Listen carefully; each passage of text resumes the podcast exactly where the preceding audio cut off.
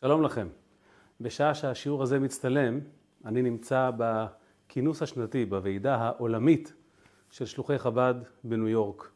וזה כל כך מרגש, כי פרשתנו, פרשת תולדות, אלה תולדות יצחק בן אברהם, וחז"ל אמרו שתולדותיהם של צדיקים זה המעשים הטובים שלהם. וכשרואים את התולדות, כל כך, כל כך, כל כך הרבה שלוחי חב"ד בכל העולם, וכל אחד מהם ייצר סביבו קהילה של יהודים שעושים כל כך הרבה מעשים טובים, מבינים כמה אדם אחד יכול לפעול. מה התולדות של אדם אחד, שרק רוצה להביא טוב לעולם. וזה מזכיר לי את מה שמספרים, שכאשר הרבנית חיימושקה, אשתו של הרבי, הרבנית חיימושקה, נפטרה בכ"ה בשבט, והודיעו על זה לרבי, אז מספרים שהתגובה הראשונה שלו הייתה, צריכים להודיע לילדים השלוחים. ככה הוא התבטא. לרבי עצמו לא היו ילדים ביולוגיים, אבל ילדיו הם שלוחיו, כפי שיצא מפיו הקדוש. ונמצאים פה בין כל כך הרבה תולדות, כל כך הרבה ילדים, והדבר הזה כל כך כל כך מרגש. בפרשת השבוע, רבקה, אחרי שנים של עקרות, הקדוש ברוך הוא נענה לה, והנה, ברוך השם, נכנסה להיריון. אבל תופעה מאוד מאוד מוזרה מפתיעה אותה. מסתבר שבתוך הבטן שלה ישנה מריבה. כולכם מכירים את הסיפור? כשהיא עוברת על יד בתי כנסיות, היא מרגישה שהבטן זזה באופן מסוים. כשהיא עוברת ליד כנסיות של עבודה זרה, הבטן זזה באופן מסוים. זה טבעי שהבטן זזה, תינוק תמיד זז ותמיד משהו מרגש אותו. אבל היא שמה לב לדבר מוזר, והיא הבינה שלא יכול להיות שבבטן אחת ישכון ילד אחד שגם בית כנסת מעסיק אותו כל כך, הוא מרגש אותו כל כך, וגם כנסייה ועבודה זרה באותה מידה מעוררת בו כזו התרגשות. בוא נאמר ככה, אם באמת מדובר על ילד אחד, שגם בית כנסת וגם עבודה זרה כל כך מרגשים אותו, אנחנו בבעיה. הדבר הזה מטריד את רבקה, והפסוק אומר שהיא הולכת לדרוש את השם, היא הולכת לשאול מה יש לה בבטן. דרך אגב, את מי היא בדיוק הלכה לשאול? המפרשים מתחבטים בשאלה הזו. אם נביט ברש"י, נגלה שהיא הלכה אל שם בן נוח, אל בית מדרשו של שם, לשאול אותו. שם בן נוח, צדיק גדול היה, כולנו קרואים איכשהו על שמו, כולנו שמים, נביא גדול, צדיק גדול, זקן גדול, הוא ישב בירושלים, אנחנו גם מכירים אותו בשם מלכי צדק, והיא שואלת אותו, והוא אומר לה בעצם שני תומים בבטנך. זה לא ילד אחד, את יכולה להירגע, מדובר על שניים, ואז הגיוני הפיצול אישיות הזה. ואז הרבה מאוד פרשנים שואלים, למה להגיע עד שם? למה להרחיק לכת? הרי בביתך יושב צדיק כמו יצחק, עולה תמימה, וחמיך, אברהם אבינו, מי קדוש ממנו? גשי עליהם. אז באמת, ישנם כאלה שפרשו שלמעשה רבקה הלכה להתברך בידי שם, אבל לקבל את העצה מאברהם אבינו. היא הלכה באמת לבית חמיה. ישנם כאלה שפרשו שליצחק רבקה לא רצתה ללכת, כי לא רצתה לצייר אותו עם הבשורה הזו, שיש לה בבטן איזה מין אה, פיצול אישיות שכזו. ישנם שכותבים שמצד צניעות היא לא הלכה אליו, אל בעלה יצחק, כי בהיריון נוהגים בהצנע לכת. בפירוש אחד יפה ראיתי שמישהו כותב דבר מעניין. הרי ראינו בפרשה הקודמת שאליעזר עבד אברהם, כשהלך לחפש את רבקה, הוא בכלל התאווה ורצה שיצחק יתחתן עם אחת מבנותיו. הוא חשב שזה יהיה טבעי, מכיוון שהוא היה דבוק באברהם אבינו והיה בעצמו צדיק לא קטן, הוא חשב שיהיה טבעי שאברהם ייתן לו את, אחת מ, אה, אה, את בנו לאחת מבנותיו. אבל אברהם לא הסכים. אברהם אמר לו, אתה ארור והזרע שלי ברוך, ולכן זה לא יסתדר יחד. רבקה ידעה את זה. ועכשיו כשהיא פתאום חשה את התחושה הזו שהבטן שלה זזה כשהיא עוברת ליד בתי כנסיות של עבודה זרה, היא חששה שאולי היא לא עמדה במבחן. יכול להיות שבאמת בתוך הבטן שלה יש משהו שהוא ארור, שהוא לא מתחבר, והיא חששה שאם היא תלך ליצחק, בעלה, או לאברהם, חמיה, והוא ישמע על זה, הוא יורה לה לעזוב את יצחק, כי ממילא מה שהוא רצה לא עבד. דבר אחד ברור, מכל הפירושים יחד עולה כמה המצב הזה היה רגיש. כמה היא הבינה שיש כאן איזה מין בשורה שצריכים להבין מה מתחולל כאן. יהיה זה שם, הוא אברהם אבינו, אבל היה מי שבישר לה. אגב, ישנה דעה שהקדוש ברוך הוא בעצמו בישר לה, והתנבאה. אבל בכל מקרה, על פי הפשט, רש"י אומר, הלכה לשם וקיבלה את הבשורה, שני תומים בבטנך, ושני לאומים ממאייך יפרדו. יש לך בבטן שני ילדים. טוב, זה הסביר לה הכל, זה כבר מסביר את כל הסכיזופרניה הזאת, למה פעם כך ופעם כך. ולאום מלאום יאמץ ורב יעבוד צעיר. היא כבר מקבלת דיאגנוזה לא רק על שני הילדים, אלא על כל העתיד שלהם. הם הולכים לחיות אחד על חשבון השני, כשאחד יעלה השני ירד, והצעיר יותר הוא זה שישלוט.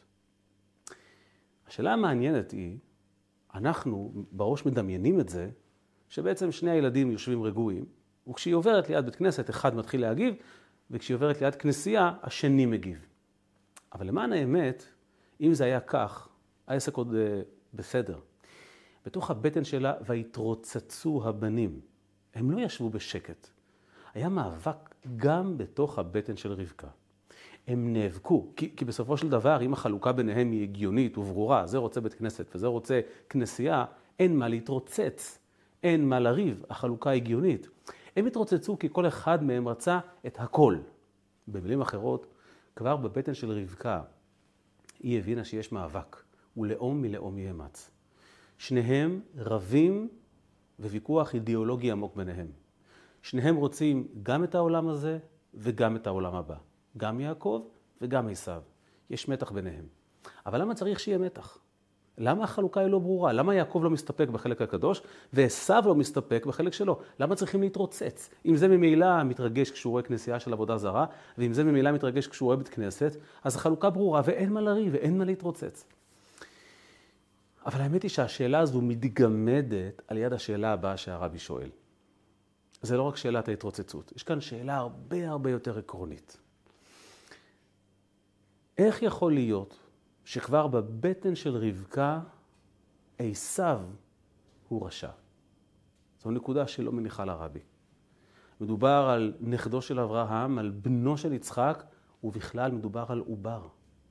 מדובר על, על, על בריאה טהורה וזכה שעוד לא טעמה טעם חטא. איך יכול להיות שכבר מבטן הוא נמשך אחר עבודה זרה? הוא נמשך לכנסייה.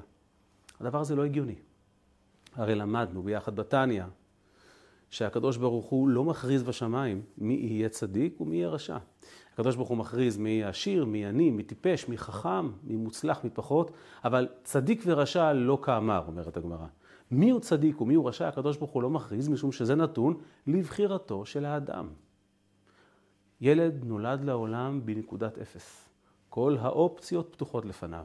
נכון, יש ילד שנולד בצורה זכה יותר, יש ילד שנולד בצורה אולי עם פחות אפשרויות, אבל כולם מתחילים בנקודת אפס. איך יכול להיות, הרבי שואל, שכבר בבטנה של רבקה עשיו מפתח משיכה לרע? הוא כבר רע בבטן. הדבר הזה תמוה ביותר בנוגע ליסוד של היהדות. התשובה, התשובה של הרבי היא נהדרת. בבטנה של רבקה עשיו לא היה רשע. אי אפשר לומר דבר כזה. הדבר הזה סותר את היסוד הכי פשוט והכי מתבקש של בחירה חופשית. מי שנולד רשע, כל ימיו יהיה רשע. לא יכול להיות שעשו היה רשע. בבטנה של רבקה עשו לא היה רשע. הסיבה, אומר הרבי, שעשו התרגש כל כך כשהוא עבר ליד כנסייה או עבודה זרה, משום שהיה לו את הכוח להילחם בקליפה הזו.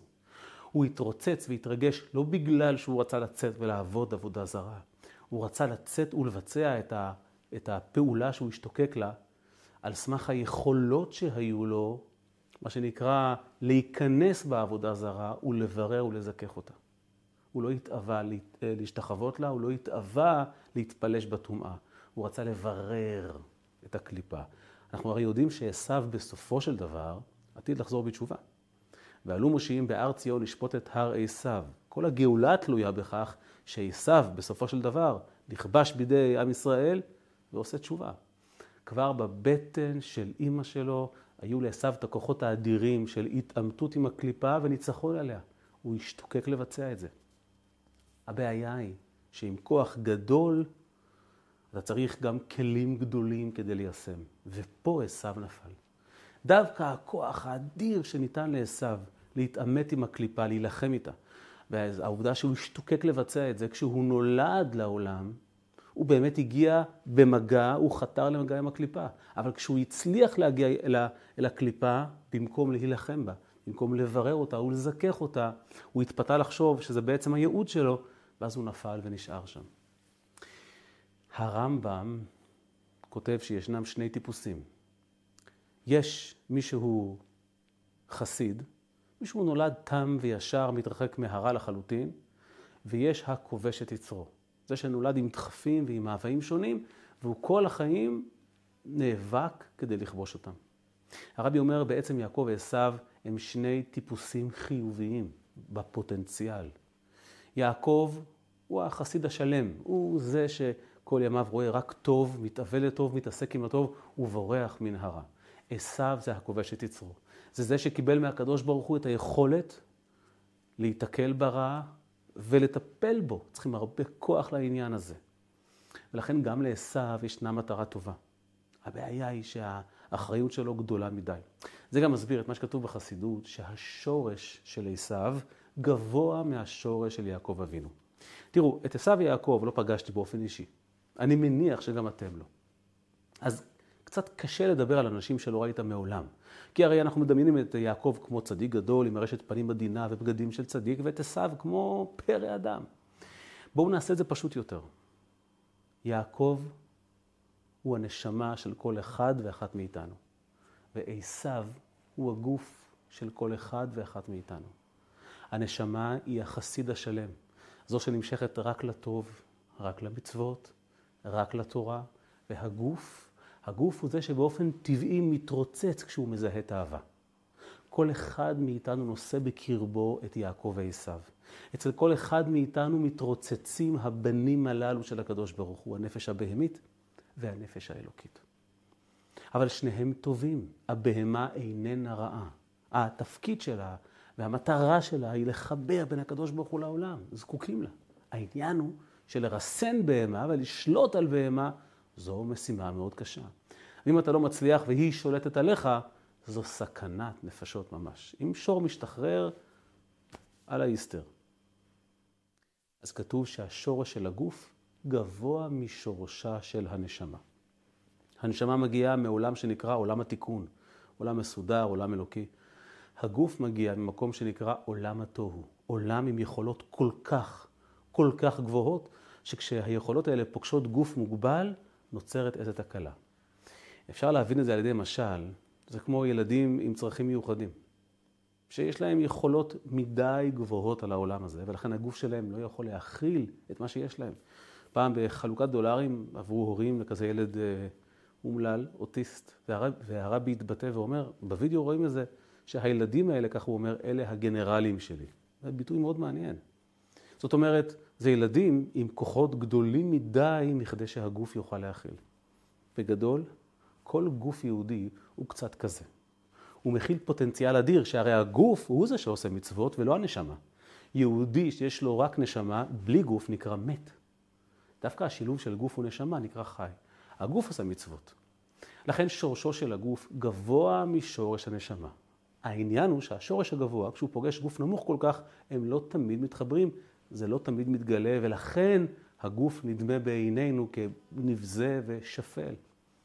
אבל תורת החסידות לימדה אותנו לא לזלזל בגוף, לא להתענות, לא להסב לו צער.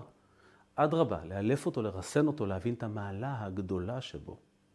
זהו סיפורם של יעקב ושל עשיו, הנפש האלוקית והנפש הבהמית, שהם כמו שני לאומים שיצאו ממקום אחד, שני לאומים בבטנך. ושני לאומים ממאייך ייפרדו. אצל כל יהודי בלב יש אלוקית ובהמית, והם מתרוצצים כל הזמן ונאבקים, כי שניהם חותרים לאותה מטרה. בסוף, לבצע את הרצון של הקדוש ברוך הוא. העניין הוא שכשזה קם זה נופל, כשזה נופל זה קם. כשהאלוקית מביעה את דעתה, הבהמית צריכה לשתוק. וכשהבהמית מביעה את דעתה, האלוקית צריכה לשתוק. הן אף פעם לא מדברות יחד. תמיד זה מאבק, ואנחנו באמצע. צריכים כל הזמן להכריע מצד אחד, לתת לנשמה את הביטוי שלה, שתעשה מה שהיא צריכה, ומצד שני לאפשר לגוף להכיל את הנשמה ולבצע את מה שהנשמה רוצה, לגרום לסינכרון הזה. זה לא דבר קל. אבל זהו דבר הכרחי, מה שמחבר את הקדוש ברוך הוא לעולם. בלי נשמה אין חיים. בלי גוף, התכלית הזו לא תתקיים כלל. ולכן, לכן כתוב שעשו, עוד נגיע לזה, כשהוא מת, אמנם גופו נשאר זרוק בחוץ, אבל הראש שלו, כסיפור הידוע, התגלגל אל תוך מערת המכפלה, ועד היום ראשו של עשו נמצא בחיקו של אבא יצחק. כאשר עשו ניסה למנוע את הקבורה של יעקב, הרי חושים בן דן ערף לו את הראש, והראש שלו התגלגל פנימה, ועד היום רישי דעשו בעטפוי בחיקו של יצחק. עד היום. במכפלה הראש של עשו טמון וקבור. למה? כי הראש, זאת אומרת, השורש של עשו הוא טוב. השורש של הגוף הוא גבוה, הוא חיובי. אנחנו לא צריכים לוותר עליו, אנחנו צריכים לרתום אותו. ואם נדע להשתמש בו כמו שצריך, אם נפעיל את הראש, הגוף הזה יודע להוביל אותנו למחוזות שהנשמה לא יכולה. זה כמו בני זוג. בשמיים הם היו נשמה אחת. אבל אז הקדוש ברוך הוא פיצל אותם לשני גופים, ואז הם מתחתנים. למה לעשות את זה? תשאיר אותם נשמה אחת, הם יהיו מאוחדים לנצח, אל תיצור בעיה, ולא נצטרך לפתור אותה. למה שירדו כשני אנשים, ואז יתחתנו, ואז יריבו, ואז ישלימו? מסתבר שבלי גוף חסר. נשמה עם כל הקדושה שלה לא יכולה להביא חיים חדשים לעולם. אבל כשנשמה יורדת לגוף, הוא בטח לשני גופים שונים, ואז איש ואישה מתחתנים, הייחוד שנוצר הוא הרבה יותר עוצמתי. הכוח של הגוף, כשהוא עושה מה שצריך, עולה על כוחה של הנשמה, כי שורשו גבוה, כי ראשו של עשיו בחיקו של יצחק. יהודים יקרים, יהודיות יקרות, ממש בתום הוועידה העולמית של שלוחי חב"ד, אפשר לומר בצורה פשוטה וברורה, העולם הזה, שפעם היה הטריטוריה של עשיו, פעם כולנו היינו ספונים בבתי המדרש וסגורים שם, יעקב אשתם יושב אוהלים, ועדיין יהודי מקומו בבית המדרש, אבל אפשר לומר היום בקלות שבית המדרש כבש את העולם. החלום של עשיו בבטן התממש. גם הרחוב כבר זועק שמע ישראל, כי אין רחוב כמעט בעולם שאתה לא תלך, לא תפגוש שם שליח של חב"ד, שיציע לך או להניח תפילין, או להדליק נר של שבת אם זו אישה, או לאכול ארוחה חמה, או כל דבר אחר. כי זאת המטרה, ועלו מושיעים בהר ציון לשפוט את הרי סב.